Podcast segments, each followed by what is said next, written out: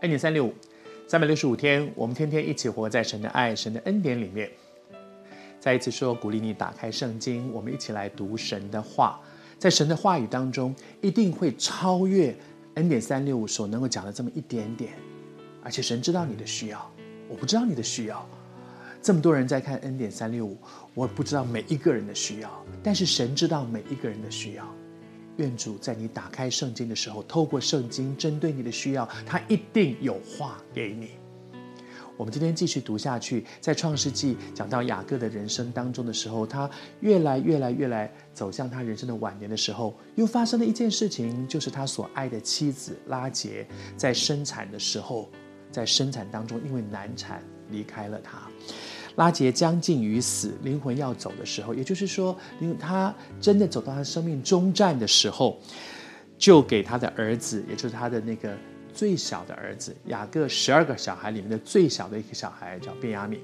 他说他给他取一个名字叫做便俄尼，但是他的父亲雅各却给他起了另外一个名字，很相近，就叫便雅悯。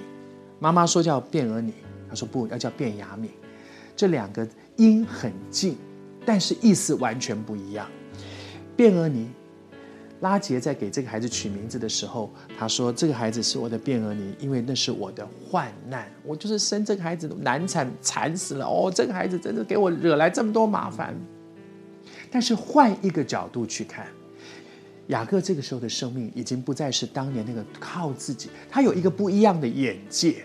他说：“这个孩子要叫便雅悯。”便雅悯是什么呢？便雅悯是右臂，右边在以色列人的说法，右边是大的，而且手臂呢是有力量的。拉结看到的是，他是我的难处，他是我的患难，但是雅各看到的时候，这个孩子会成为我的力量，而且是很大的力量。这是一个不同的眼光。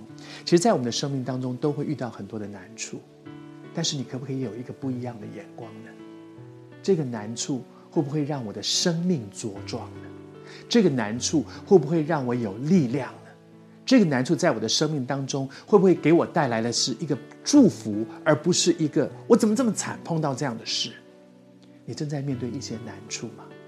主透过这些临到你身上的难处，主会训练你，让你的手臂有力量，让你成为一个有力量的人，不是一个温室的花朵，永远躲在一帆风顺里面，永远长不大。主借着难处，在你的生命当中，让你的生命可以更丰盛，让你的手臂有力量，经得起风吹雨打。这个难处对你而言不是一件倒霉的事，这个难处对你而言是一个祝福。但愿今天主也把雅各的眼光给你，用雅各的眼光去看临到你身上的这些不顺利的、困难的、让你挫折的事。求主帮助我们在神的恩典当中，不只是一个倒霉的难处，是一个祝福，使你的右臂有力量，使你经得起风吹雨打，使你更加丰盛。